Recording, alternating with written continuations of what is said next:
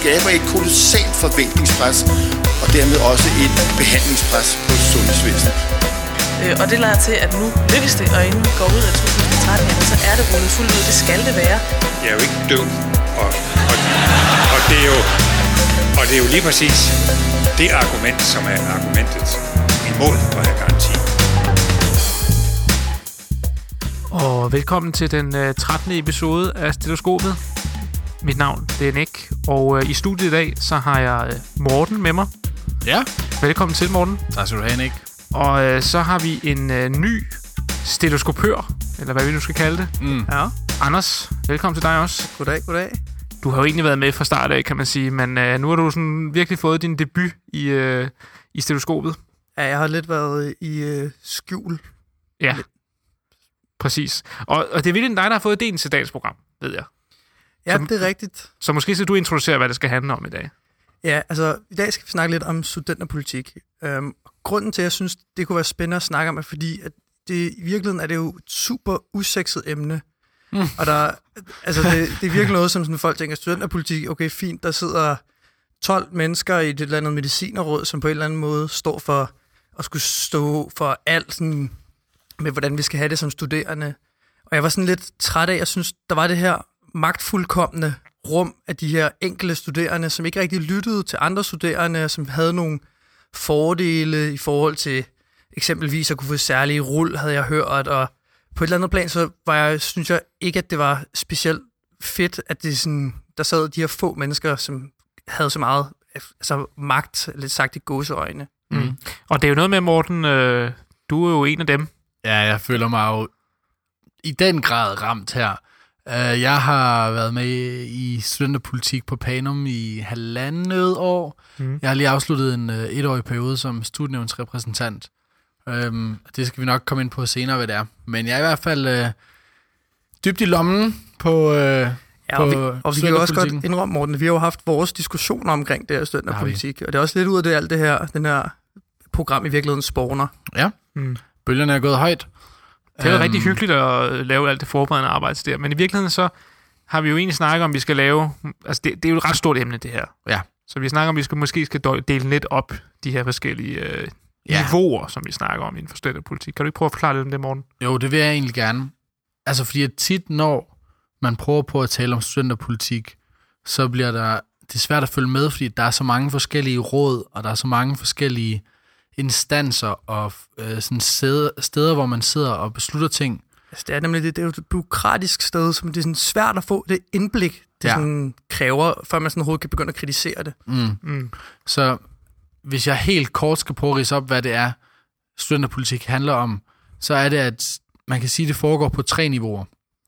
At vi har studenterpolitik på hver eneste uddannelse, og vi har studenterpolitik på hver eneste fakultet, og vi har studenterpolitik på Københavns Universitet samlet.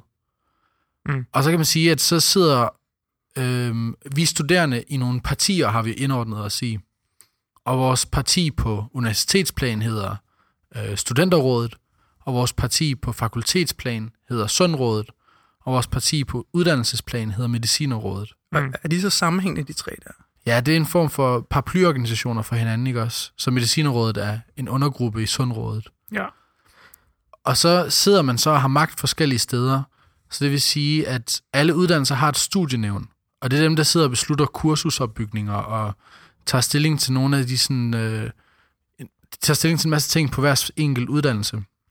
Der har Medicinerrådet repræsentanter. Som er den laveste.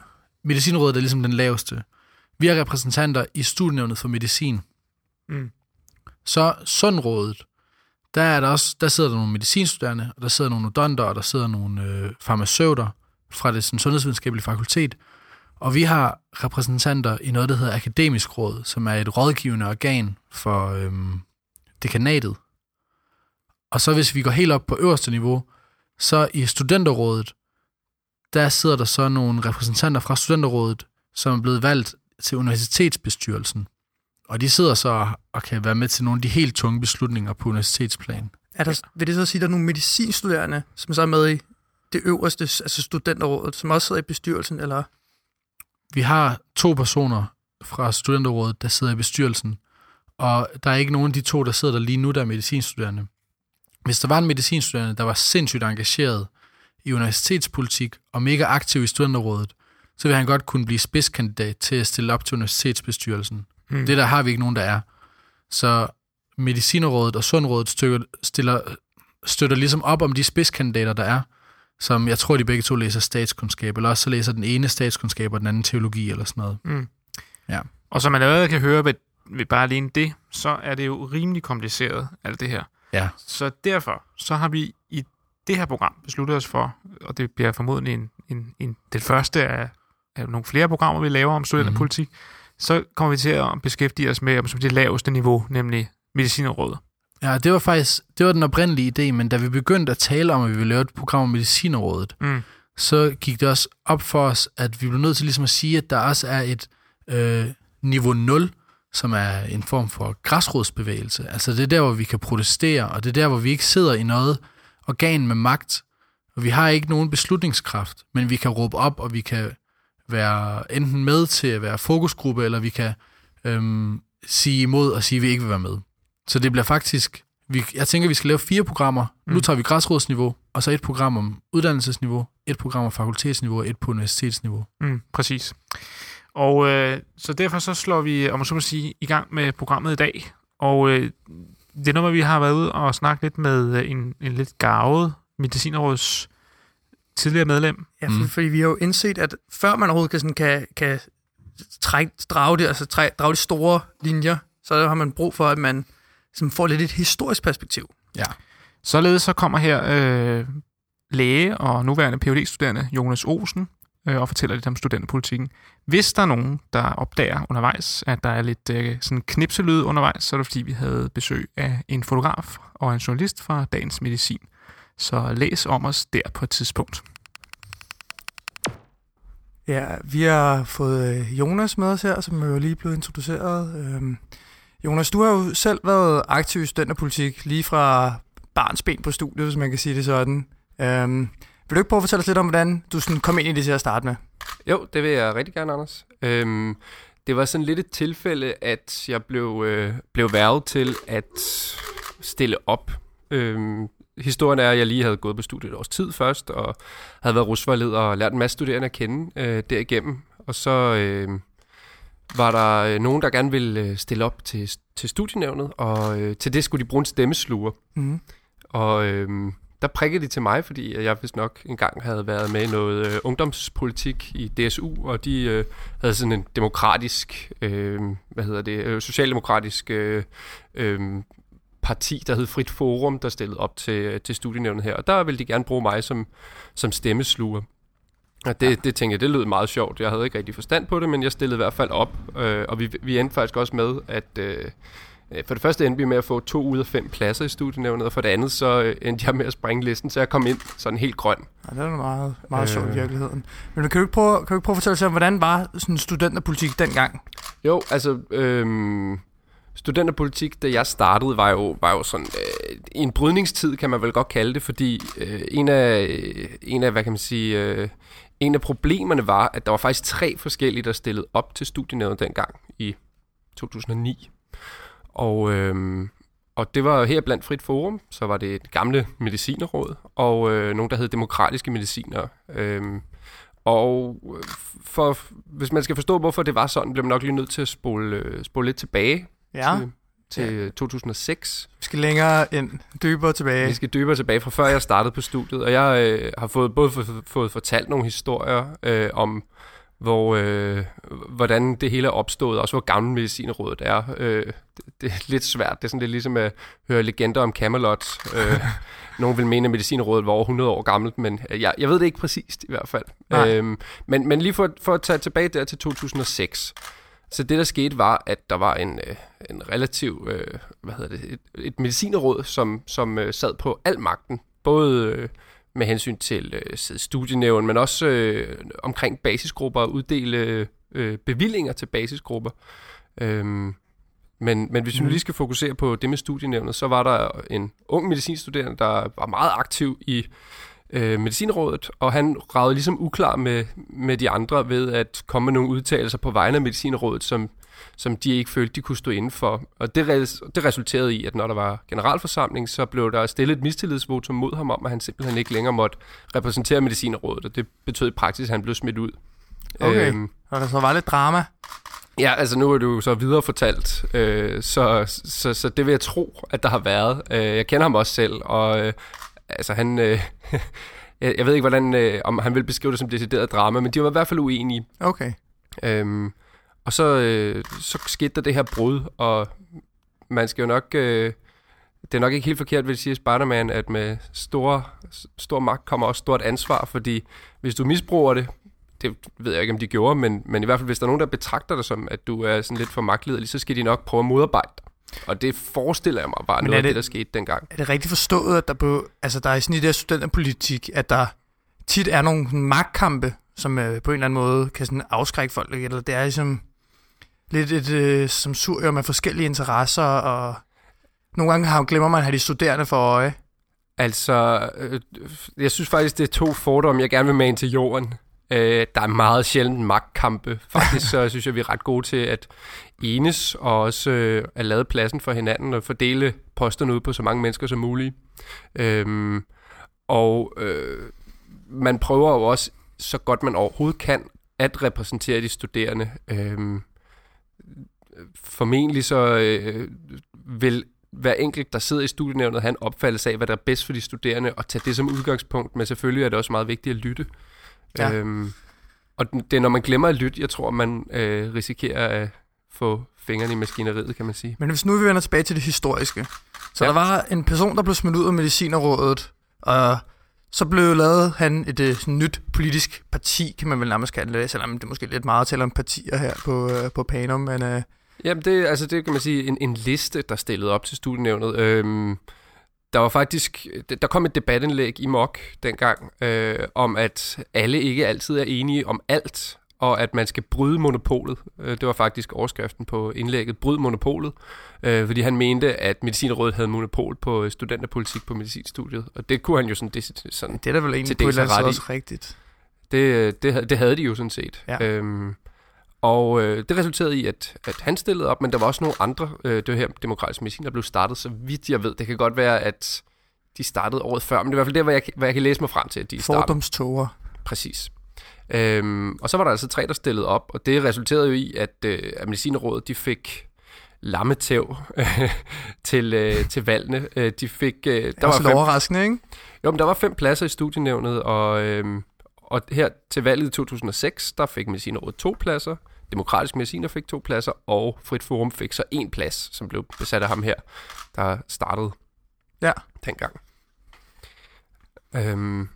Men så, altså, hvad skete der så efter det? Så pludselig havde vi sådan nærmest øh, to-tre partiers system, men altså, på et eller andet plan, så ender vi jo med der, hvor vi er i dag, hvor vi kun har medicinerråd tilbage.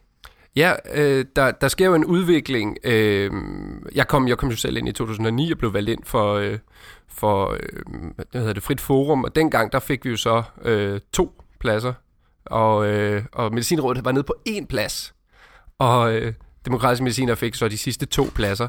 Øh, men der gik det op for os, når vi førte valgkamp så blev det nogle gange lidt en smedekampagne mod hinanden, og det, det begyndte at blive lidt ukonstruktivt, så at sige. Ja. Øhm, og og noget, noget af det, som opdelingen byggede på, var sådan set ikke ideologiske forskelle blandt folk, men i højere Nej. grad øh, personligt nag. Ja, det er det, man også lidt er bange for. Altså, det er det, det, jeg sådan har med de der magtkampe, ikke? At der er sådan, går så meget personer lidt for lidt. Altså det kan jeg i hvert fald forestille mig, øh, men, men når så nogen bliver færdig på studiet, og det nag forsvinder, så kan man jo forsøge at, at forsone sig igen. Og det var faktisk det, vi gjorde i 2010, hvor vi øh, slog os sammen med Medicinrådet igen. Øh, jeg, kom, jeg kom ind i Medicinrådet sammen med, med, en, med en anden ven, som øh, var på samme semester som mig, og som også øh, øh, lavede studenterpolitik. Ja, okay. Så det ender med, at vi får et samlet Medicinråd i 2010, og så har det... Ja, men ikke helt samlet, fordi demokratiske mediciner ville stadig ikke være med, og det var, sådan, det var nærmest deres ideologiske opfattelse, at det var vigtigt, der var mere end en, der stillede op. Ja, okay. Så... Øh, men, men, øh, men som tiden gik, så, øh, så var vi ret gode til øh, både at jeg synes selv, vi var gode til at præsentere, øh, repræsentere de studerende, og vi fik rigtig mange stemmer, det var fedt. Øh, men vi fik også rigtig mange nye medlemmer. Øh, der, var vi, der var vi ret gode til at komme ud, og jeg kan huske, at mit første møde var vi fire mennesker, hvor I to af os var nye. og, og så steg det stødt derefter. valgene gik bedre og bedre. Vi fik jo som der i 2010, der gik Medicinrådet fra at have et mandat i studienævnet til at have fire mandater. Og det ja. sidste gik så til demokratiske mediciner. Øh, I 2011 var det det samme, øh, fire mod et. Og i 2012, der skete der noget øh, særligt, som jeg tror, vi kommer ind på lidt senere i udsendelsen. Vi fik alle fem mandater i studienævnet, selvom der var nogen, der stillede op mod os. Og øh, der var, øh, og det tror jeg har taget afsæt i, øh, at vi undgik, at tør studiesal blev lukket, blandt andet. Det var bare en teori. Ja. Det, det bliver spændende at høre mere om lidt senere. Mm. Øhm, jeg tror, vi siger tak for dig lige nu, Jonas, og så må vi høre fra dig igen senere. Mange tak. Og dermed øh, opdateret lidt på historien omkring studenterpolitik og øh, medicinrådet fra Jonas Olsen. Ja, altså jeg synes også, det, det er meget sådan, interessant, at man i virkeligheden kan få lidt et indtryk af efter det her, det her lidt stormombruste forhold, der har været for de her forskellige partier. Mm. Kan man få sådan lidt et, Mm. et indtryk af, at det i virkeligheden bare er de samme 12 mennesker, der sidder og skulle mele deres egen kage, og Ja. i virkeligheden ikke rigtig har interesseret så meget for de studerende. Um, og jeg, altså, det var en af de store sådan, anker, jeg havde ved hele det her medicinerråd og alt den her debat om studenterpolitik. Det var, om, altså, har de her studenterpolitikere, der sidder, har de overhovedet nogen sådan følelse, eller føling omkring de studerende, eller er det bare sådan, de samme 30 mennesker, der sidder og... Ja, helt sikkert. Øhm, jeg har jo været ude og interviewe Morten Jørgensen, øh, og jeg prøvede netop på at få øh, det her lidt i tale omkring, gør man overhovedet nok for at lytte til de studerende, når man sidder og har så meget magt i medicinrådet? Altså på en eller anden måde, har vi overhovedet demokrati på studiet, eller er det bare sådan lidt sådan en oligarki, hvor der sidder formandsvældet, hvor der sidder de her ja, få mennesker bestemmer? Yes, så øh, jeg synes, vi skal stille om til interviewet med øh, Morten. Og Morten, det lyder som en god idé.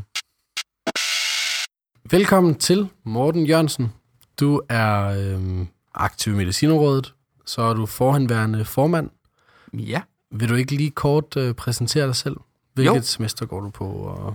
Jo, øh, jeg hedder Morten Jørgensen og går på 10. semester eller 4. semester kandidat. Øh, og så har jeg været med i Medicinrådet, siden jeg gik på første semester. Så det er, Bachelor. side, det er siden over hvad? Det er et rigtig godt spørgsmål. Det er siden øh, 2012, Okay. må det være. Mm. Og så har jeg været formand i to år øh, for Medicinrådet. Og ja. det stoppede jeg så med her oktober. Så nu er jeg bare menigt medlem af Medicinrådet. Så et simpelt menigt medlem. Ja. Og så sidder du i studienævnet jo. ja, og der har jeg siddet i fire år nu. Okay. Så der har jeg også en del erfaring. Og der bliver jeg ved med at sidde, til jeg er helt færdig. Når jeg tænker sådan studenterpolitik, så er der ligesom først de her tre officielle niveauer. Mm. Men så tænker jeg også, at der er et fjerde niveau, som ligger som det allernederste, som er et form for græsrodsniveau. Så det er der, ja. hvor vi kan prøve at påvirke, at lave, øh, vi kan råbe op, eller vi kan gøre protest, selvom vi ikke er med i et øh, direkte organ. Og jeg tænker også, at det er der, at øh, vi for eksempel bliver inviteret med i fokusgrupper, eller vi får lov til at blive hørt i forskellige sager, uden at det er på de her, inden for de her officielle organer. Ja, vil du ikke prøve at sige lidt om, hvilken indflydelse føler du, at Medicinerrådet kan have sådan uden for de her tre organer? Altså faktisk næsten den største indflydelse. Øh, græsrodsniveauet er nok det absolut vigtigste niveau, fordi man jo virkelig kan mobilisere nogle studerende. Man kan virkelig få indflydelse på de helt små, konkrete hverdagsudfordringer, som øh, ikke bliver behandlet i universitetsbestyrelsen, og som ikke bliver behandlet i, i akademisk råd. Det er virkelig vigtigt, at vi har et sådan stærkt bagland, og vi har nogle sådan øh, små lokale kræfter, vi kan køre på, øh, sådan så vi kan få repræsenteret de studerende i mindre udvalg, som fornyelsesudvalg, eller kvote 2-udvalg, eller dispensationsudvalg. Vi har en hel masse små udvalg eller organer, hvor vi kan sådan sætte studerende ind. Så det er meget vigtigt, at vi øh, har et solidt bagland, eller sådan en solid gruppe af studenterpolitiske øh, medlemmer, som gider sådan nogle ting. Ja. Øhm, synes du, at gruppen er stor nok? Altså Medicinerrådet, sådan en aktiv gruppe, er den stor nok? Altså, det synes jeg faktisk ikke. Øh, jeg synes godt, vi kunne bruge nogle flere medlemmer, men det kan man jo altid synes. Altså, da jeg startede, der var der slet ikke så mange, som der er nu. Ja. Øh, og jeg tænker stadigvæk, vi har, vi har brug for lidt flere. Øh, men vi har også fået mere indflydelse, vi er med i flere organer, end i forhold til, da jeg startede. Men jeg synes godt, vi kunne bruge lidt flere kræfter, men altså, det kan man måske altid sige. Det er jo så vigtigt, vigtigt at vi repræsenterer alle. Og det er Ja. jo svært at repræsentere 3.500 medicinstuderende. Ja, altså det er det lige præcis. Men synes du, det er noget, vi har talt om i forberedelsen af det her program, om hvorvidt Medicinerrådet, når de har så meget indflydelse og så meget øh, ansvar og i virkeligheden magt, gør I så overhovedet nok for ligesom at få fat på så mange studerende som overhovedet muligt? Uh, ja, altså, jeg synes, jeg har faktisk tænkt rigtig meget over det. Øh, det korte svar, så er det faktisk nej. Jeg synes godt, vi kunne gøre lidt mere for at høre alles holdning, eller sådan fleres holdning til sådan, altså, hvad synes flertallet? Fordi det er faktisk ret forskelligt, hvad, hvad vi studerende synes. Og jeg synes også, eller har i hvert fald nogle gange en idé om, at vi ikke er helt repræsentative nok i Medicinrådet. Men øh, i hverdagen, eller når semester ligesom kører og sådan noget, så synes jeg faktisk også, det er rigtig svært. Øh, det er helt klart nogle udfordringer. Hvordan skal vi øh, repræsentere alle studerende, eller hvad er flertallets holdning? Mm. Det, er, det er ikke noget, man sådan bare lige får lavet om. Det er, det er ret svært at få, få mobiliseret en masse studerende til at blive engageret i studenterpolitik. Har du tænkt noget sådan konkret, man kan gøre for det, eller? Øh, ja, jeg kunne godt tænke mig, at vi fik brugt sådan øh, holdrepræsentanterne lidt mere på de forskellige semestre, fordi de er et rigtig godt billede til, hvordan de forskellige semestre, øh, altså hvad de har af problemstillinger, og hvad for nogle holdninger de har, hvad for nogle oplevelser de har haft med, med kurser, som lige er blevet ændret. Mm. Og der kan det være svært, at have, hvis man har en repræsentant fra et semester, så være helt sikker på, at det her, du siger nu, er det hele semesters holdning, eller er det flertallets holdning, eller mm. man er jo meget farvet af egne oplevelser. Ja, ja. Så det kunne helt sikkert være en vej at gå, øh, og have flere bedre sådan kommunikation med holdrepræsentanterne. Mm. Øhm, har du indtryk af, at sådan den menige mediciner overhovedet ved, hvad medicinerrådet er? Hvor vil, jeg, hvor vil jeg ønske, at jeg bare kunne sige ja. Men uh, nogen er faktisk altså enormt engageret ved øh, meget, er meget vidne omkring, hvad det er, vi laver, mm. øh, og meget interesseret i, hvad det er, vi laver, og stemmer hver gang, der er universitetsvalg. Og andre er selvfølgelig ikke rigtig bevidste om det. Ja. Jeg kunne rigtig godt tænke mig, at vi fik bredt mere ud af, hvor meget indflydelse vi egentlig har, og mm. vi får flere til at være med i Medicinerrådet, og vi bliver en større organisation, der er mere tydelig. Øh, men det kræver selvfølgelig en masse frivillige kræfter at blive en kæmpestor organisation. Og tilbage fra interviewet mellem øh, Morten og Morten, og vi vender tilbage til, til det senere.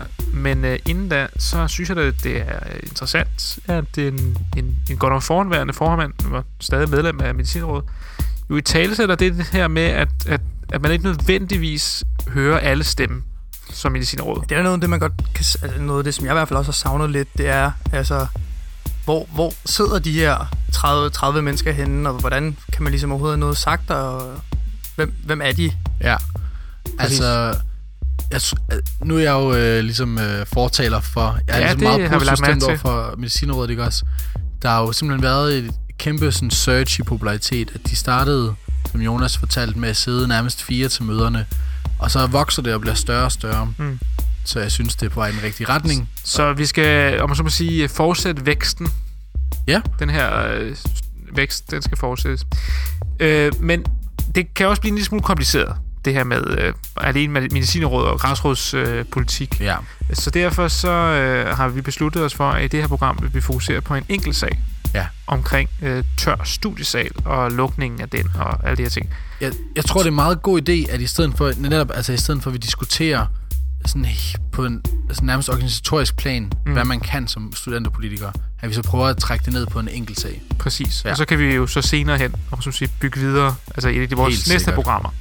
Men Anders, kan du ikke lige hurtigt forklare os, hvad er tør studiesal for noget?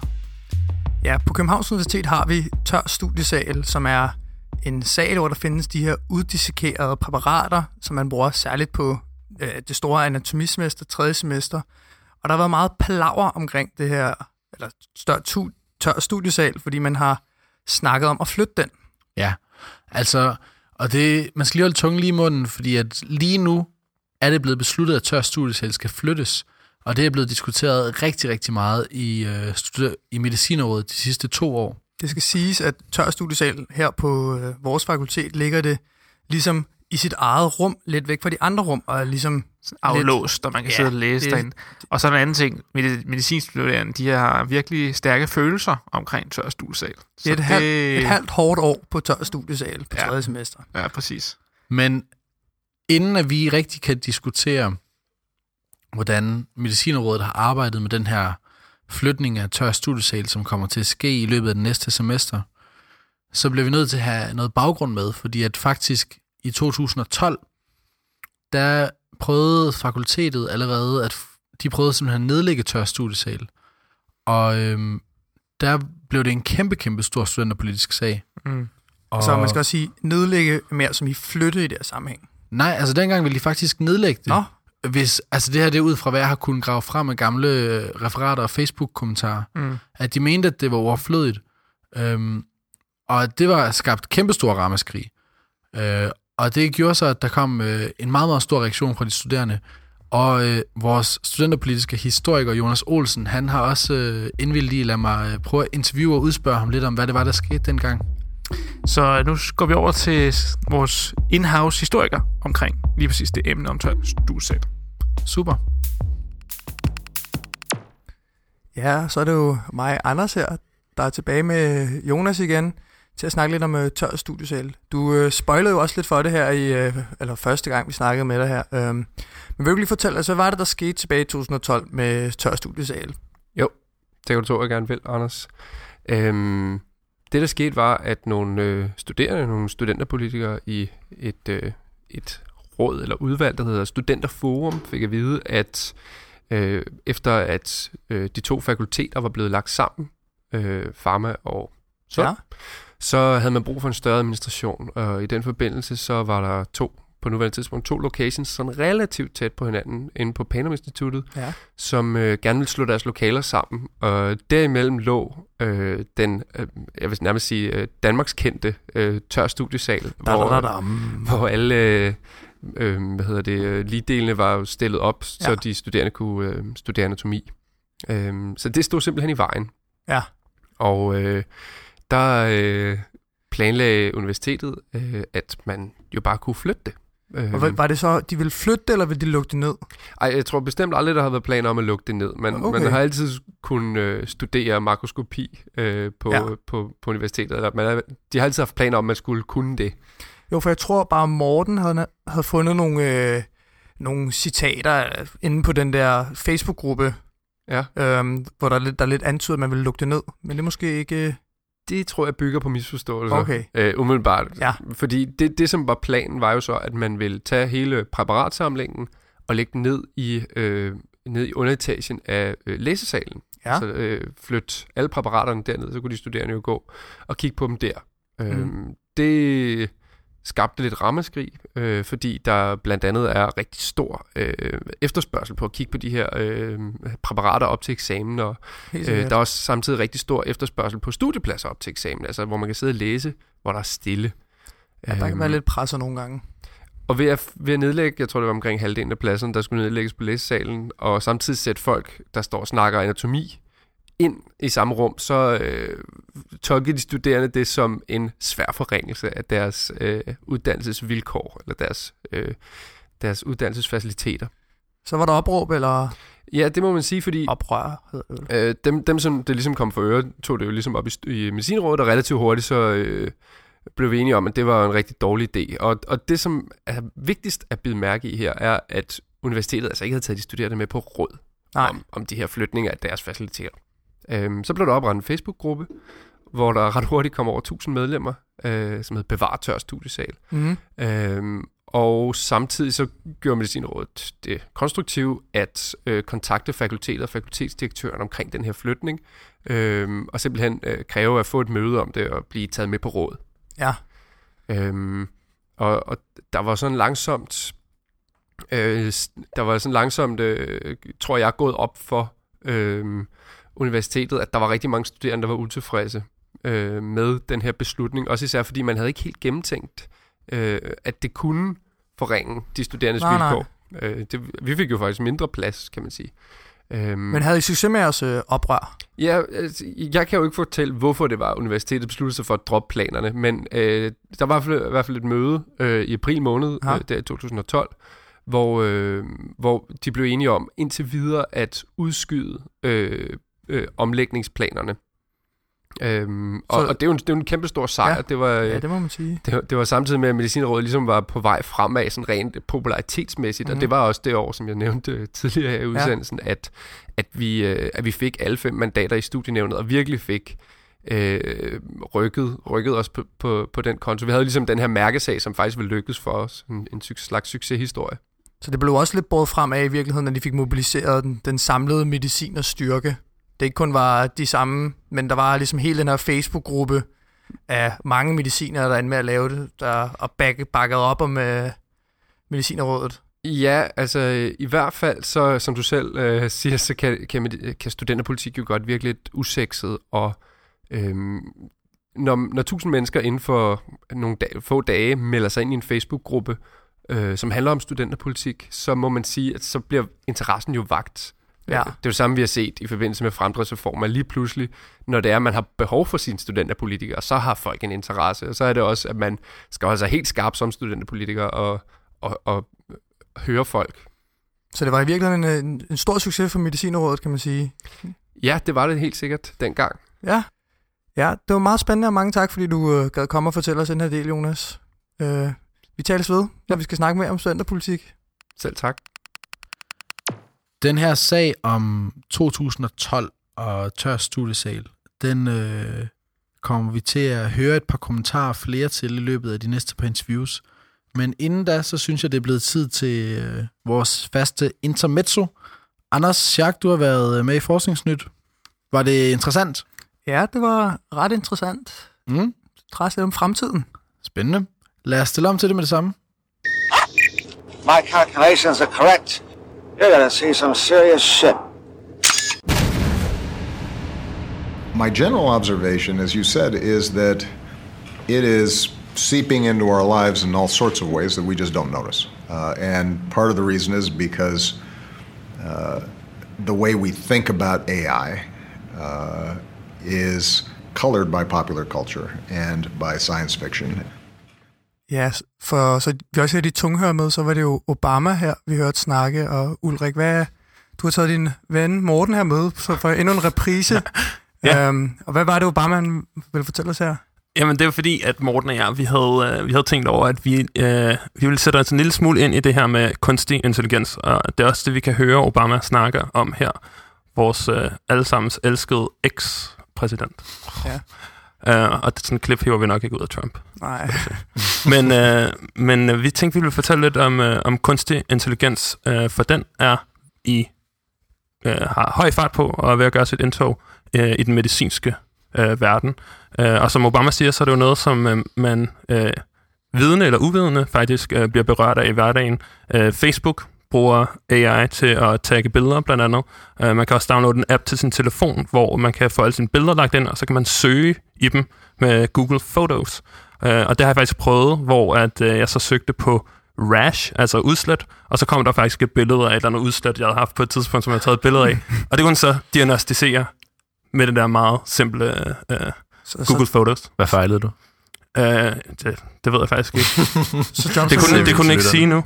jobsikkerheden som læge er ikke øh, lige I så hvert stor. fald som dermatolog, og det er også lidt det, det skal handle om i dag. Men inden da, så vil jeg lige... Øh, Morten, du har jo kigget lidt på, øh, på hvilke punkter vi kan se, øh, at øh, AI er ved at gøre indtog i det danske øh, medicinsk forskning. Ja, og det er jo ikke fordi, det er nogen udtømmende liste, jeg har fundet, men jeg synes bare, at når man, når man læser i aviserne og ugeskrift for læger, så er det kunstig intelligens et ord, der dukker mere og mere op. Øhm, man kan læse om, at onkologerne på Rigshospitalet, de begynder at bruge IBM's Watson-computer som, øh, som en ny reservelæge, der skal prøve at anbefale behandlinger til deres patienter, og øh, der er nogle radiologer, der har været ude og skrive om disruption i deres speciale, fordi øh, kunstig intelligens i langt højere grad bliver i stand til at fortolke scanninger for dem. Øhm, og man hører i det hele taget mange sige ting som, snart så har vi slet ikke brug for læger længere. Fordi læger laver fejl, og det gør computer ikke. Øhm, men, men hvad de her computere egentlig rent faktisk kan i dag, og hvad de kommer til at kunne på længere sigt, det er der ikke så mange, der kan sige så mange Nej. præ- præcise ting om endnu. Præcis, og det, og det synes vi, det synes jeg i hvert fald er, er ret interessant, fordi der netop er noget håb om, at de her maskiner kan øh, gøre nogle ting, som vi ikke har været i stand til tidligere, men der er også ekstremt meget hype. Så øh, vi har valgt en artikel ud, som vi synes øh, eksemplificerede meget godt, hvad man på nuværende tidspunkt kan bruge nogle af de her teknologier til. Øh, og den er udkommet i Nature, og, og den bruger faktisk øh, Googles algoritme. Så lidt ligesom det der Google Photos, jeg snakkede om før, øh, men på et lidt mere, øh, lidt mere avanceret plan. Så er du ikke pioner. Ej, jeg kunne godt prøve at udgive mit øh, udslæt i Nature, men jeg, jeg, tror, jeg tror, de afviser den. Ja, og den, den Google-computer, den brugte, den hed noget så fint som Google Net Inception version 3 Convolutional Neural Network Architecture. Og så ved man præcis, hvad det handler om. ja, convolutional. Det, øhm, det er lidt indviklet. Det lyder professionelt. Ja, og generelt er artiklen fyldt af en hel masse meget mærkelige computerord, øhm, som jeg i hvert fald ikke helt forstår. Men det, der er humlen i det hele, det er, at de tager et, øh, et billedgenkendelsesprogram, som Google allerede har trænet på en hel masse almindelige billeder. Der står ikke, hvad det er, men jeg forestiller mig, det er noget med hunde og katte og mennesker og Ulrik Udslet og sådan nogle ting. øhm, og så er den allerede trænet, og så giver de den en hel masse hudsygdomme. Øhm, og, og det er jo her, det smart, altså det her, at, undskyld, det er bare her, det smarte er, ikke? Fordi det er netop det, man, man giver den kun billederne, man forklarer den overhovedet ikke, hvad skal den kigge efter. Den får bare en masse pixels, som så sætter sammen med en diagnose.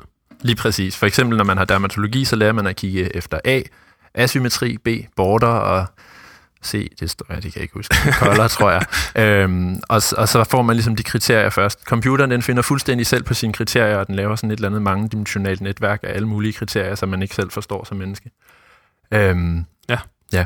Nå, men øh, den kigger på over 2.000 forskellige hudsygdomme og øver sig på dem, og så øh, finder de ud af, at den er cirka lige så god til at genkende den, som læger er.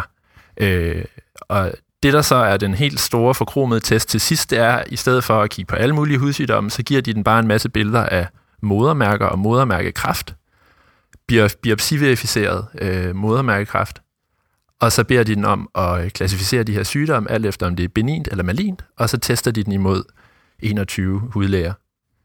Øhm, og som kun får lov til at kigge på de her billeder, som er taget med et dermatoskop eller mm. et fotografi. Lige præcis, og det er også noget af det nye her. Man behøver ikke at bruge det her dermatoskop, som giver nogle meget flotte, standardiserede billeder. Mange af de her billeder kan også bare være taget med en smartphone. Ja. Øhm, Men det skal også lige siges, at dermatologerne får altså kun lov til at kigge på et billede, og får ikke lov til at stå og palpere og kigge på, hvordan patienten ellers har det, og så videre. Og der er heller ikke nogen oplysninger om, om det er et modermærke, der har udviklet sig, for eksempel. Det er jo en vigtig oplysning. Ja.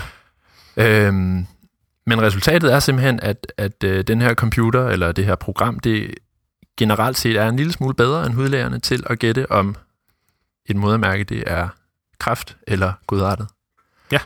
Øhm, det er jo ret fascinerende, at man i, faktisk overhovedet ikke behøver at fortælle en computer. Det er ikke noget med, at der sidder nogle dermatologer og sagt, så skal den kigge efter det her, og så skal den kigge efter det her. Man viser den bare en masse billeder, så tager man nogle biopsier, som så er altså helt særligt for det her speciale. Og det er nok en vigtig pointe at have med, fordi når vi begynder at snakke om, at, at kunstig intelligens kan udbrede sig til hele den øh, øh medicinske, medicinske felt, og alle læger bliver øh, arbejdsløse, så er der jo bare lige nogle dele af medicinen, hvor at billedgenkendelse for eksempel er meget mere brugbart end andre dele. Og så kan man altså også ret let tage en biopsi og se, om der er cancer i de her lesioner. Så det, det er ikke sådan, at man, øh, som man kan sige, hvis man har en eller anden scanning af et intraabdominalt organ, så kan man jo ikke gå ind og verificere det med en biopsi, hver gang man egentlig tænker, at det er benigt. Øh, så der, der ligger nogle udfordringer der for at udbrede det her. Men det har man altså kun her, der kan man kunne se på hver enkelt lesion, var det cancer, eller var det ikke? Lige præcis. Og en anden vigtig parameter, det er simpelthen datamængden. De har brugt flere hundredtusind billeder til det her. Øhm, og, og det er det, der skal til, for at man kan træne en computer på den her måde. Når man har en, hvis man har en sjælden sygdom, for eksempel, så er det slet ikke sikkert. Der er ikke nogen, der har vist, at man kan lære en computer at genkende noget, den kun har set fem gange før, eller noget, den bare har læst om i en bog, uden at have set det selv. Øh, som jo er det, man forventer, at læger skal kunne. Øhm, så det er, det er en, en, helt, en helt særlig situation, hvor den her computer, den performer til gengæld så rigtig, rigtig godt. Men, men dermatologerne, de skal ryste lidt i bukserne. Ja, det kan man. Det, det er i hvert fald noget af det, som man, man kan læse sådan populært set, at, der, at der er nogle læger, der godt kan forvente at blive arbejdsløst. Og der må modargumentet være, at man kan jo ikke læne sig op af de her algoritmer 100%. Og som jeg også sagde før, så, for, så er det her altså dermatologer, der kun får lov til at kigge på billeder. De kigger ikke på en patient, der bliver ikke planlagt noget behandlingsforløb. Der bliver man kan selvfølgelig lave en computer, der kan foreslå et behandlingsforløb, men hvordan man så skal gøre det, at kigge på bivirkninger og hvordan øh, patienten har det socialt med sin dermatologi, som er et vigtigt emne inden for dermatologien. Alle de der ting, det er jo noget, som man slet ikke er begyndt at røre ved øh, når man kigger på kunstig intelligens. Der skal der noget rigtig intelligens til, tror jeg. Jeg tror, jeg tror måske nærmere, man kan sige det på den måde, at dermatologer skal vende sig, ligesom mange andre læger, til tanken om, at de snart kommer til at bruge en computer på den her måde, sådan som et, øh, som et hjælpemiddel. Og en anden, øh, et andet perspektiv, de snakker om i det her, det er, at man, det er også noget, man kan lægge ned som en smartphone-app, Øh, og så kan man bare lige hurtigt tage et billede af sit modermærke, og så får man at vide, det der, det skal du nok gå til læge med, eller det der behøver du ikke at være bekymret for. Lidt skræmmende. Ja. øhm, yes, øhm, der er også øh, en masse andre applikationer af det her, øh, som allerede er ved at blive testet af netop i øh, de radiologiske fag. Og jeg har også fundet en artikel fra Yama, hvor at, øh, de øh, har kigget på øh, de her retinoskopier, altså kigget på øh, nethinden for at kigge på diabetisk øjensygdom, øh, som også har vist sig at være øh, cirka lige så god som øh, lægernes øh, vurderinger. Og øh, den vil jeg også lige lægge op på vores øh, hjemmeside. Og så Anders, lige til at slutte af med, så, øh, så så jeg bare en artikel, som jeg synes var lidt for interessant til ikke lige at tage med som en kort bemærkning. Fortæl. Det kommer nemlig fra den her uh, Danish Medical Journal, som er udskriftets engelsksproget tidsskrift. Uh, og der er der nogen, uh, der har været ude at kigge på i Region Midtjylland. Uh, I 19 praksiser har de været ude at kigge på, uh, hvis vi gennemgår alle børnene og ser, hvor mange af dem, der er MFR-vaccineret, så kan vi både kigge i registret, men vi kan også gå ud og kigge i journalerne og se, hvor mange er rent, rent faktisk MFR-vaccineret. Øhm, og øh, det har de så gjort, og i øh, registret, der tyder det på, at 85 procent af øh, hele populationen var MFR-vaccineret, blandt de her 100, øh, eller 1700 mennesker, som de havde med. Men når de så gik i journalerne og kiggede efter, så viste det sig faktisk, at tallet var væsentligt højere, øh, nemlig 94 procent. Det vil altså sige, at når man kun kigger i registerne, hvilket typisk er det, som Sundhedsstyrelsen gør, så ser det ud som om, at der er en dårligere dækning med, med MFR, end der rent faktisk... Øh, det tyder på, at der rent faktisk er. Så, øh, og det giver jo lidt bias i forhold til hele den her diskussion om øh, MFR og så videre. Og det har åbenbart været sådan, at Danmark øh, på baggrund af de her register har, har ligget øh, langt nede i MFR-dækningen øh, blandt de øh, vestlige øh, lande. Men øh, det kan godt være, at øh, virkeligheden er, faktisk Det er meget rart at vide her, efter at man lige har fået at vide, at øh, HPV-vaccinen er helt herrens. Ja, ja, at der trods alt er, er lidt øh, ro på, øh, på feltet, i hvert fald for til den her veldokumenterede vaccine. Men, øh, men det var bare en lille øh, øh, arbejderbej, og øh, den vil jeg selvfølgelig også lægge op på hjemmesiden, så man kan gå ind og kigge den efter i sømne, hvis man har lyst til det. Men øh, derudover så øh, bare tak for, at øh, vi måtte komme og lige være med i jeres program. Det var spændende. Mange tak. Selv tak.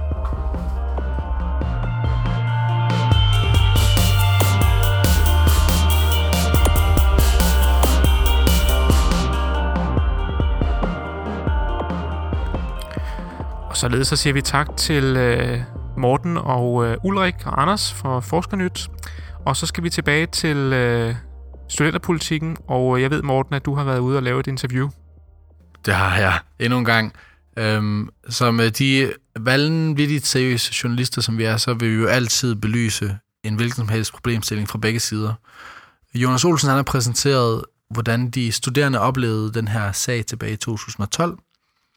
Og jeg har interviewet Bita, som er uddannelseschef på øh, Panum Instituttet. Det betyder, at hun er en af de øh, højst ansatte inden for administrationsenheden.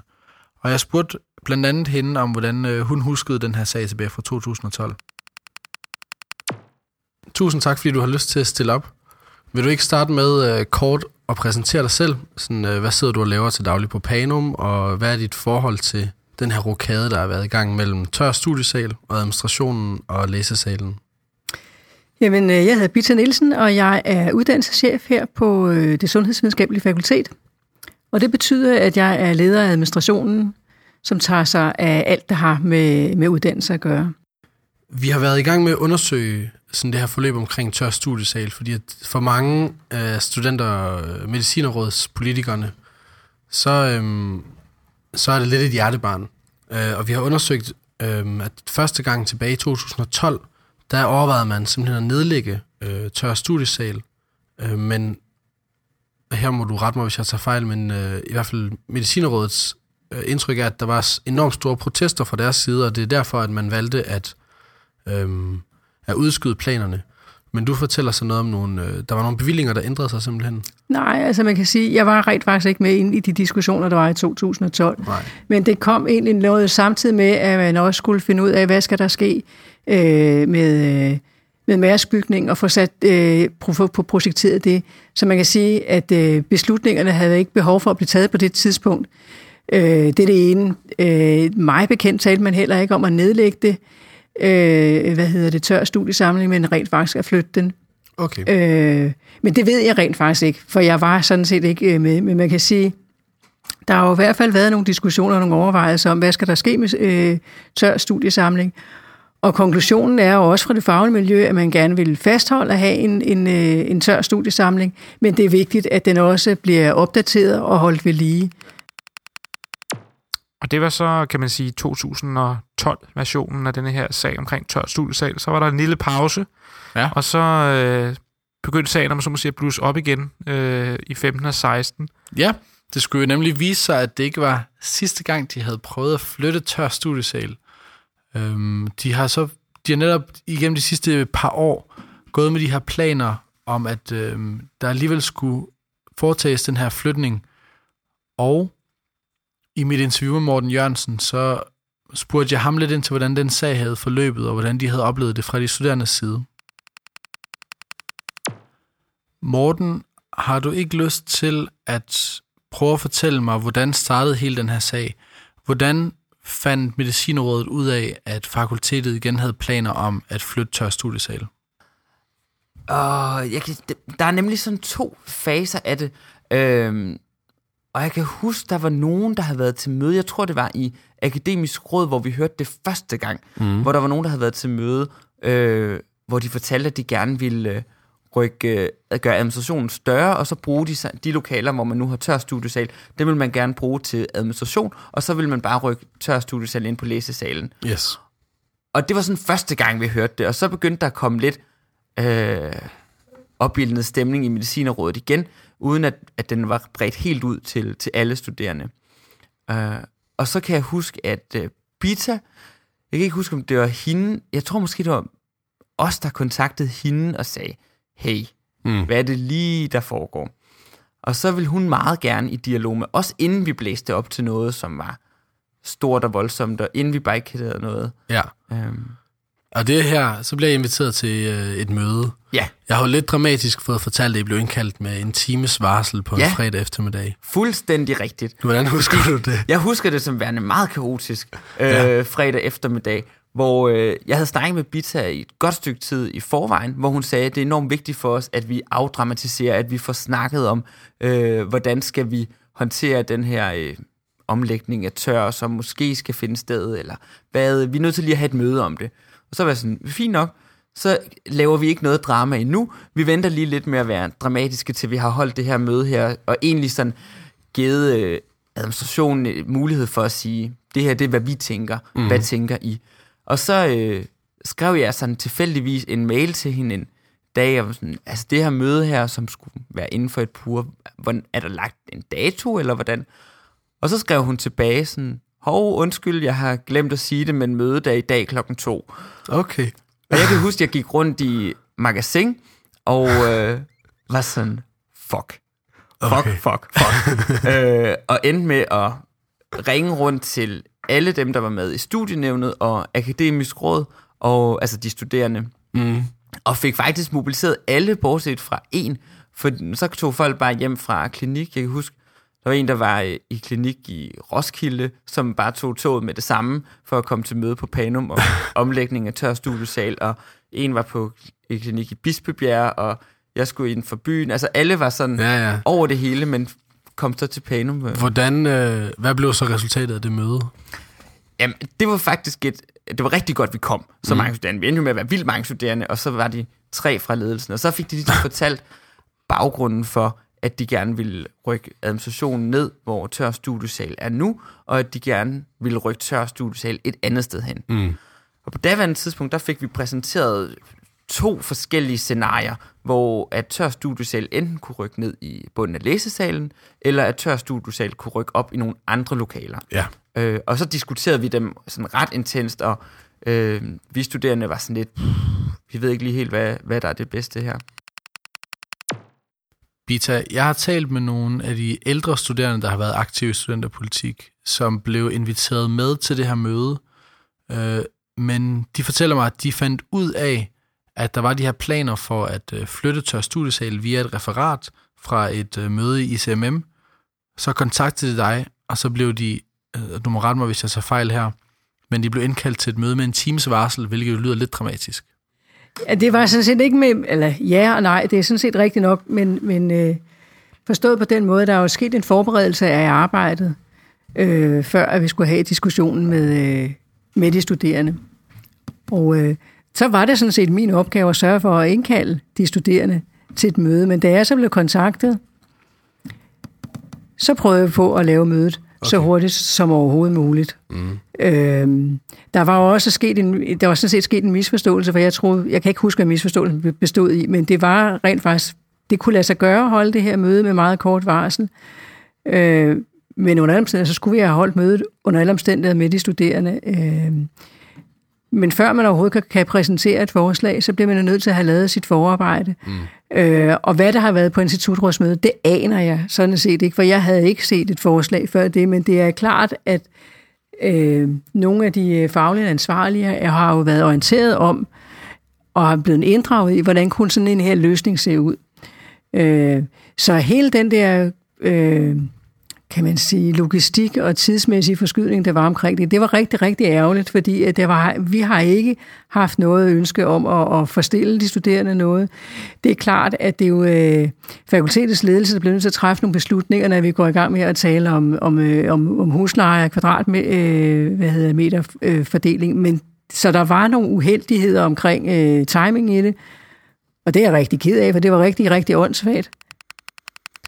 Ja, altså, så, så på et eller andet plan, så var det jo, kan man jo høre her, hun fortæller, at det skulle jo rykkes. Der, så de studerende, de kunne prøve at råbe nok så meget op, men på et eller andet plan, så på et højere sted var det besluttet, at man gerne vil have, have flyttet tør studiesal her. Mm. Øhm, og der blev så, man forsøgte så her at lave nogle studentendragelse og, og præsenterede nogle forskellige øh, løsninger. Øhm, to løsninger, det, det spurgte du også Morten om. Ja, lige præcis. Øh, det lyder sådan her de her to forskellige forslag blev præsenteret til et møde i Medicinerrådet. Ja. Så diskuterede vi det længe, og så var der afstemning. Ja. Øhm, vi endte med at stemme for forslag A, og fakultetet endte med at fortsætte med forslag B. Ja. Øhm, hvordan kan du huske den proces? Altså, ja. hvad tænker du selv om det? Øh, jamen, det tænker jeg var ret lusket øh, umiddelbart, fordi den, den proces, den var, at vi havde fået præsenteret de her forslag, og så havde vi fået at vide, at I skal nok blive inddraget videre i processen. Mm. Øh, og så regnede vi selvfølgelig med, at vi ville blive inviteret med til nogle flere møder, hvor der havde været snak med nogle arkitekter osv. Så, videre. så øh, har vi nogle studenterrepræsentanter, der sidder med i Institutrådet for, altså Institut for Cellulær og Molekylær Medicin, ICMM, hvor de havde i deres, til deres møde skrevet i et eller andet referat, at øh, nu havde de altså besluttet, at øh, tør studiesal skulle lægges ned i bunden af læsesalen, og at øh, der skal laves læsesal et andet sted. Og det var altså den løsning, som vi studerende egentlig havde stemt imod, og øh, så kontaktede vi Bita og sådan, hallo, var vi ikke enige om, at vi skulle have en dialog om det her? Og så blev vi inviteret til et akut møde, hvor vi så blev, ja, altså der, der sagde de faktisk, undskyld, at vi ikke har inddraget jer. Det er rigtigt, at vi har truffet den her beslutning hen ja. over jeres hoveder. Sorry der var efter det her møde, så var der så en proces, hvor I udviklede øh, to forskellige forslag til, hvordan man kunne øh, løse den her rokade. Mm. Og en af dem involverede, at øh, tør studiesal skulle rykkes op på, hvor... Øh, Læsepladserne skal miklokale, der hvor vi nu skal have nye læsepladser. Mm. Øhm, og jeg kan huske, jeg var til det møde i Medicinerrådet, da vi fik præsenteret de to forslag, øhm, og så var der en afstemning, og så stemte vi for forslag øh, A, og I endte så med at øh, vælge forslag B. Vil du ikke prøve? Ja, men det var, altså jeg, jeg, jeg, jeg, lige nu på stående fod kan jeg ikke huske detaljerne, men det handlede sådan set om, at det kunne ikke lade sig gøre. Mm. Fordi vi kunne ikke have, øh, og det, nu sidder jeg lige og gruder lidt i, i, øh, i, øh, i hukommelsen. Det ene var sådan set, at vi kunne ikke få hele den patologiske studiesamling med over, så det var rent faktisk det, der var en del af, af beslutningen.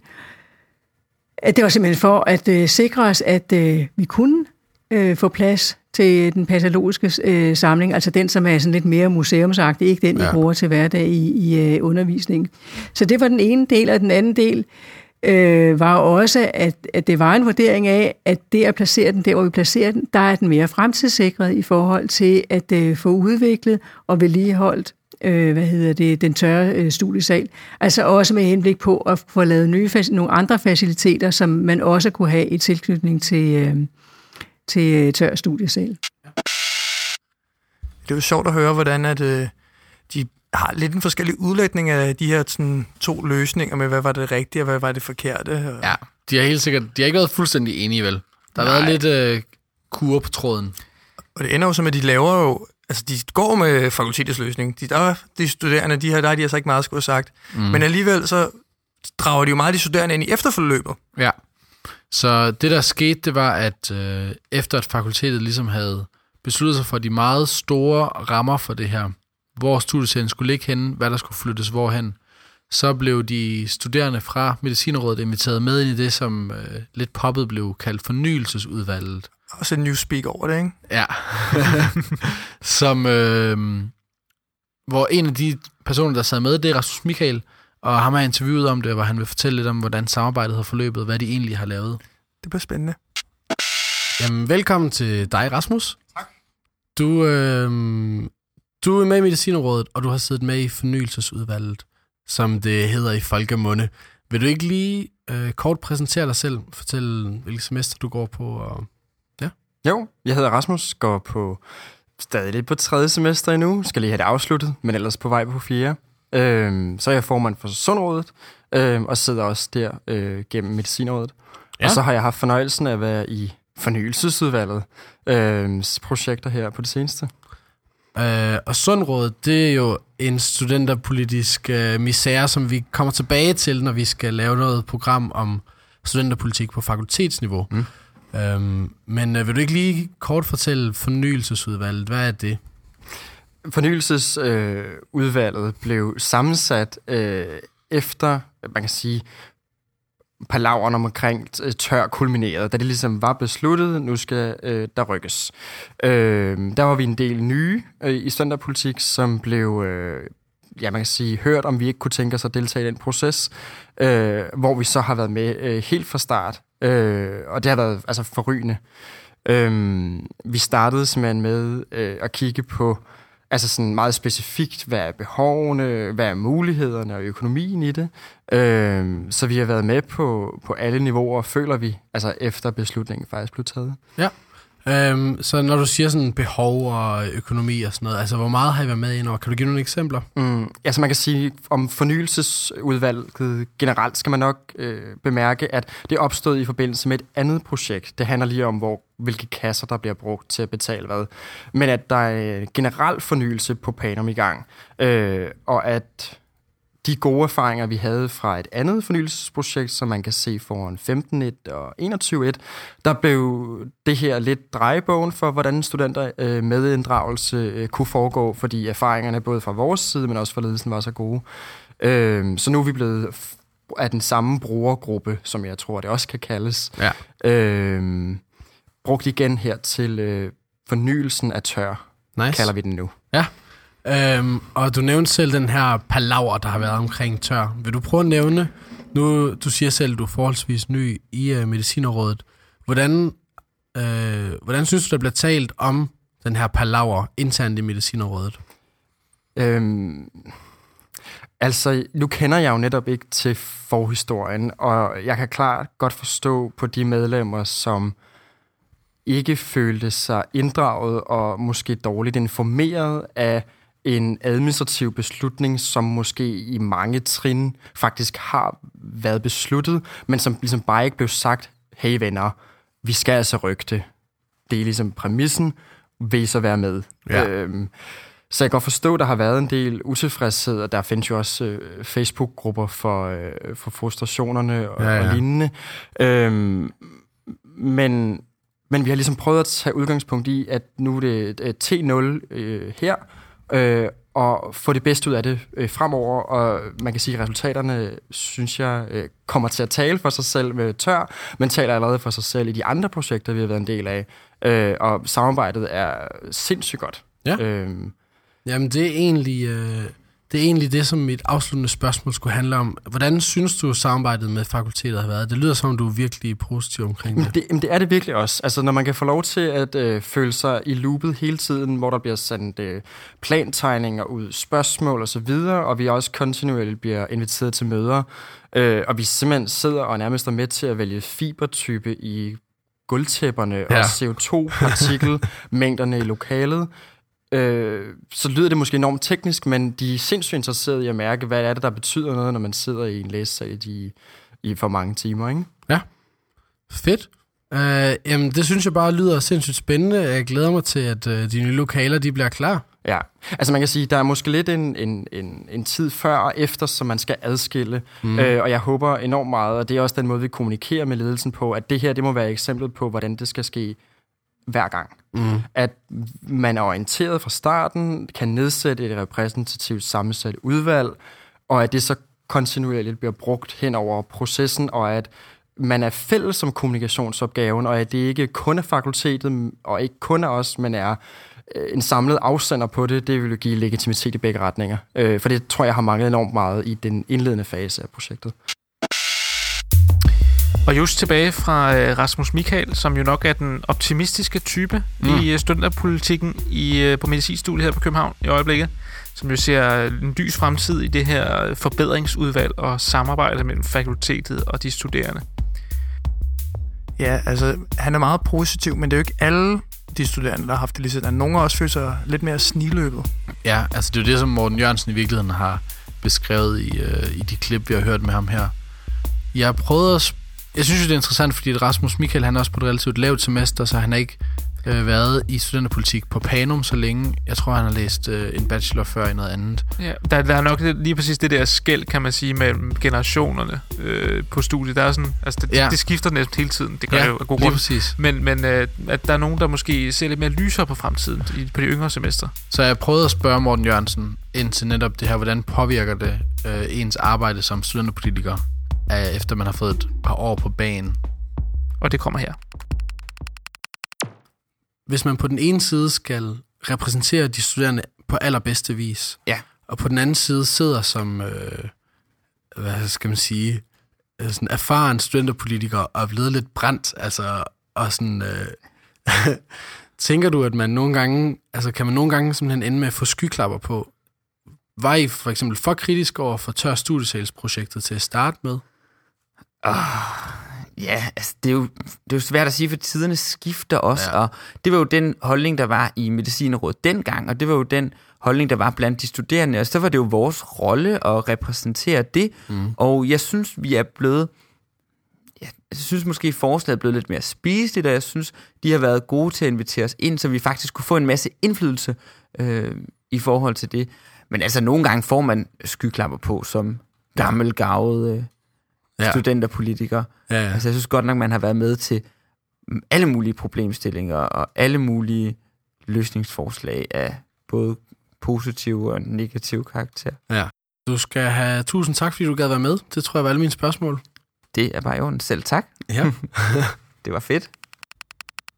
Ja, det er jo meget sjovt, man kan jo sådan lidt fornemme på et eller andet sted, at Morten måske føler, at han har brændt nallerne på det her projekt. Ja, en lille smule. Jeg synes, det er interessant det her med, at de startede med at være meget kritiske, ikke også? Mm. Og var, der har været det her med arkitektforslaget, mm. de var imod. Ja. Så er det blevet overrulet, trumfet igennem fra fakultetets side, vi skal have flyttet tør studiesal. Og så har de medicinstuderende fået lov til at være med ind over i det her fornyelsesudvalg. Vælge som tekstiler. Rasmus fortalte os, ja. Rasmus Michael fortalte os om. Vælge tekstiler og få lov til at vælge nogle stole og design. Og så synes man lige pludselig, at produktet er blevet helt vildt godt. Ja jeg spurgte jo, jeg, tag, jeg har talt med nogle medicinere, som har været enormt kritiske over for den her proces. Så ja. man, de føler, at de ikke er blevet hørt, og ikke er blevet hørt, og ikke er blevet hørt. Og så lige inden projektet skal til at øh, udfolde, så får man lov til at vælge et par stole og noget tekstil. Altså for at spise med, eller hvad? Og det har de i hvert fald følt, at det har lidt været den følelse, man har siddet tilbage ja. med. Øh, det prøvede jeg at spørge Bita ind til, øh, om hun kunne genkende det. Øh, og det synes jeg lige skal høre en svar på. Ja. Det er jo en forfærdelig måde at, at, at anskue et samarbejde på. Øh, det synes jeg da, det, det der, det bliver, jeg bliver nærmest mundlam, han er sagt, ja. fordi man kan sige, øh, det der er jo, er jo fakultetets ønske for at lave de her forbedringer, det er jo, eller forandringer, det er jo fordi, at man vil gerne lave, uden de ressourcer, vi har til vores rådighed, så godt som overhovedet muligt, til at understøtte uddannelse og forskning som overhovedet muligt. Øh, jeg tænker, at øh, det er jo ikke altid, at man er enig i, i nogen som helst fora.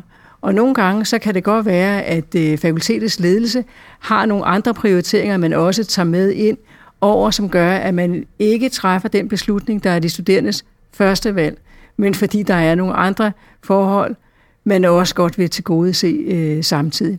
Men når vi har vores samarbejde, så gør vi det jo for at få det bedst mulige ud af det. Mm. Og det synes jeg rent faktisk både øh, etableringen af den nye øh, studenterklub var, var et resultat af, hele kravspecificeringen i forhold til, hvordan skulle øh, studiefaciliteterne i Mærstårnet se ud, og så de ting, vi har lavet i forbindelse med forbedringer hernede, de små forbedringer, vi har lavet nede i Vandrehallen, og sådan som jeg forventer, at øh, ny øh, tør samling kommer til at se ud. Det er jo ikke, fordi vi prøver på at købe nogle folk sådan noget. Det er jo rent faktisk, fordi vi prøver på at lave den bedst mulige løsning. Og derfor så tænker jeg, at det skal være et samarbejde. Det her det er jo ikke en ønskebutik som sådan. Det er jo et samarbejde om, hvordan er det, at vi får lavet de bedst mulige løsninger. Og du starter med at spørge, hvorfor skal vi have studenter repræsenteret i arbejde? Jamen det er jo fordi, at I som studerende sidder inde med en unik viden, som vi har brug for til at kunne få lavet de løsninger. De bedst mulige løsninger. Men derfor så... Øh, ja, det, det er jo det, der er formålet med det. Mm. Men derfor er det jo ikke sikkert, at, at, øh, at der ligesom er en vetoret øh, blandt de studerende, fordi at typisk så vil, øh, vil ledelsen også have nogle andre forhold, man bliver nødt til at prøve at, at se gode se af forskellige øh, årsager, og nu senest i forbindelse med makroskopisk studiesamling var der jo også, kom der jo en anden dagsorden ind over i forhold til, hvordan kunne vi for eksempel spare, øh, hvad hedder det, øh, husleje og kvadratmeter. Jamen, øh, så tusind tak, fordi du gad være med, Bita. Velbekomme. Og øh, tilbage fra den her måske lidt... Øh, lidt, lidt, lidt bitre øh, ende på, øh, på, på, på interviewet, ja. så, øh, så skal vi øh, til at afrunde øh, vores første del om studenterpolitik. Og hvad mm. har vi lært i dag? Ja, hvad har vi lært i dag? Jeg har jo et øh, spørgsmål. Jeg synes jo, det har været super interessant at prøve at dykke lidt ned i sådan kompleksiteten i virkeligheden. Mm. Studenterpolitikerne kan stå på en side og enten råbe op eller samarbejde. Man kan føle, at man øh, gør sit allerbedste, men i rigtig mange tilfælde, så kommer det til at være fakultetet, der trækker de store linjer, og så må man egentlig bare følge trop. Ja. Præcis. Hvilken følelse sidder du tilbage med, Anders? Nu har vi, øh, du har været kritisk til at starte med. Nu har vi talt med nogle af dine forskellige studenterpolitikere, der skal repræsentere dig. Synes du, at de har gjort det tilfredsstillende? Ja, altså, jeg synes faktisk i det store hele, så er jeg er blevet mere positivt stillet over for medicinrådet, end jeg startede med. Der er mm. nogle, nogle andre ting, som jeg tror ikke vil høre til i det her program, vi, som vi måske ikke snakker om senere, som jeg stadig er lidt i tvivl om. Ja. Men jeg synes, det man hører fra de, dem, der vi har interviewet her, de er rigtig øh, veltalende, og de snakker meget godt. De fleste studerende sagde, jeg ved selvfølgelig ikke, om alle er enige, men så du blev smiret, om man så må sige? Ja, det kan man faktisk sige. Altså, det, jeg blev færdig lidt for, for charmen, øhm, og jeg tror også i høj grad, at de har, altså de, de studerende interesse for, for øje, når de ligesom går i kast med de her øhm, debatter. Ja. Og, det, og det synes jeg i hvert fald er meget fedt at vide. Mm, helt sikkert. Jamen det, det varmer jo lidt mit hjerte. Men på et eller andet plan, så, så er det jo stadig lavt nede, det her. Det drejer sig om en meget konkret ting. Altså ja. det, vi har snakket om i dag. Det drejer sig om tør studiesal. Det drejer mm. sig ikke om de store linjer. Det drejer sig ikke om, hvordan man administrerer pengene på studiet. Og det ved jeg heller ikke rigtigt, om, om det, det de her sidder, de sidder med, de her på græsrodsniveauet. Det tror jeg, altså det er det helt sikkert ikke. Men det er også øh, det, der hele tiden har været vores plan, ikke også? Når vi har snakket om det her program, at vi kan ikke springe direkte ind og tale om kæmpe store budgetter. Og økonomien. Og økonomien og de helt store, øh, altså hvor de store spillere sidder hvis vi skal tale studenterpolitik, så skal vi starte på jorden, og så Mm. må vi bygge det op lige så stille. Så det tror jeg, jeg tror, det bliver sindssygt interessant Ja, og det er jo svært, næste det er jo, det er jo svært at lade være med at have sympati på det her græsrodsniveau med nogle mennesker, som virkelig brænder og gør en stor... at mobilisere en hel force til at komme en fredag på, med kort varsel, Ja. Mm. for ligesom at få forhindret, at de flytter en uh, pokkers studiesal. Ja. Man kan også sige, altså alt det her munder jo også i noget historisk. Der er jo noget historisk over det der med studenterinddragelse og, og hele, hele den der, hvordan det er at være studenterpolitisk aktiv og mm. barrikaderne og alle de her ting. Ja. Øhm, og det er der måske nogen, der savner lidt, de her barrikader her. Øh, Jeg synes, det er virkelig en sindssygt interessant diskussion. Noget af det, som Bita kommer ind på, om man kan føle sig for berettiget som studerende, altså om vi nogle gange føler, at vi har krav på for meget. Når jeg snakker med en type som Bita, så lyder det som, at selvfølgelig skal vi tage hele organisationen øh, med i vores betragtning. Men når jeg snakker med nogle af mine øh, forældres generation, der var med til ungdomsoprøret, så er de jo bare sådan, I er øh, nogle vatnisser. Altså, I ruller om, Ja, og så ja. venter I på, at øh, I får lov til at lege med, hvor de blokerede, og de øh, altså, Og man kan jo også, man kan jo også snakke om, ligesom, hvem det er, man har sådan et fakultet for. Er det for de studerende, eller er det fra administrationen, eller hvordan og hvorledes skal man egentlig skære den i sidste ende? Mm. Ja. Og man kan sige, der er mange muligheder, og øh, man kan jo gå forskellige veje, og det bliver jo spændende at se, hvordan kan man sige, vejen de kommer til at gå. Men det konkluderer jo så ligesom vores første del af forhåbentlig en serie omkring studenterpolitik. One down, three Yes. to go. Der er arbejde forud, det er Ja. godt at vide. Vi skal sidde på en masse tal og øh, alle mulige mødereferater, så det bliver super spændende. Det glæder vi os rigtig meget til. Nu er vi i hvert fald nået, og nu har vi dannet bunden i pyramiden, ikke? Ja. Lige præcis. Så ender vi op hos uh, rektor. På et eller andet tidspunkt gør vi nok, ja. Men øh, derfor så øh, synes jeg, at vi skal sige tak for i aften. Ja. Og tak for øh, godt selskab. Ja, tak for godt selskab, Nick. Mm. Og Shout out til øh, Anders. lige præcis. Anders, øh, fantastisk øh, velkommen til. Vi er rigtig glade for at have dig med. Ja, det, jeg er også glad for at få lov til at bræge ud gennem ja. øh, frekvenserne. Æterne. Æteren. Det, det er helt klart øh, sådan, man skal, man skal tage det med. Ja, og ja, her til sidst skal vi altid huske at reklamere for øh, vores øh, Facebook-side. I meget gerne må gå ind og like, og I må også godt lige gå ind og give os en rating i iTunes, nej, iTunes hedder det. Mm. Øh, og øh, så øh, bliver vi rigtig glade. Og hvis I har noget ris og ros, så er I meget også velkommen til at skrive til os også. Jeg vil også hurtigt sige, hvis der er nogen, der sidder derude og gerne vil være med i stetoskopet, så er I velkomne til at skrive ind til os. Vi leder stadig efter folk, der har lyst til at være med i Aalborg og i Aarhus og i Odense. Ja, vi har virkelig, øh, vi har virkelig øh, store planer for, kan man sige, udvidelserne her i stetoskopet. Yes, tak for Så aften. det er Ja, super. mange tak. Vi ses om to uger, måske. På Københavns Universitet, der har vi, ligesom man sikkert også har på både Aarhus og Odense, jeg ved ikke med Aalborg, der har man en, øh, ligesom en, en øh, sal, hvor man kan udøve sin øh, anatomi. Øhm, det er... Nej, jeg bliver simpelthen nødt til at...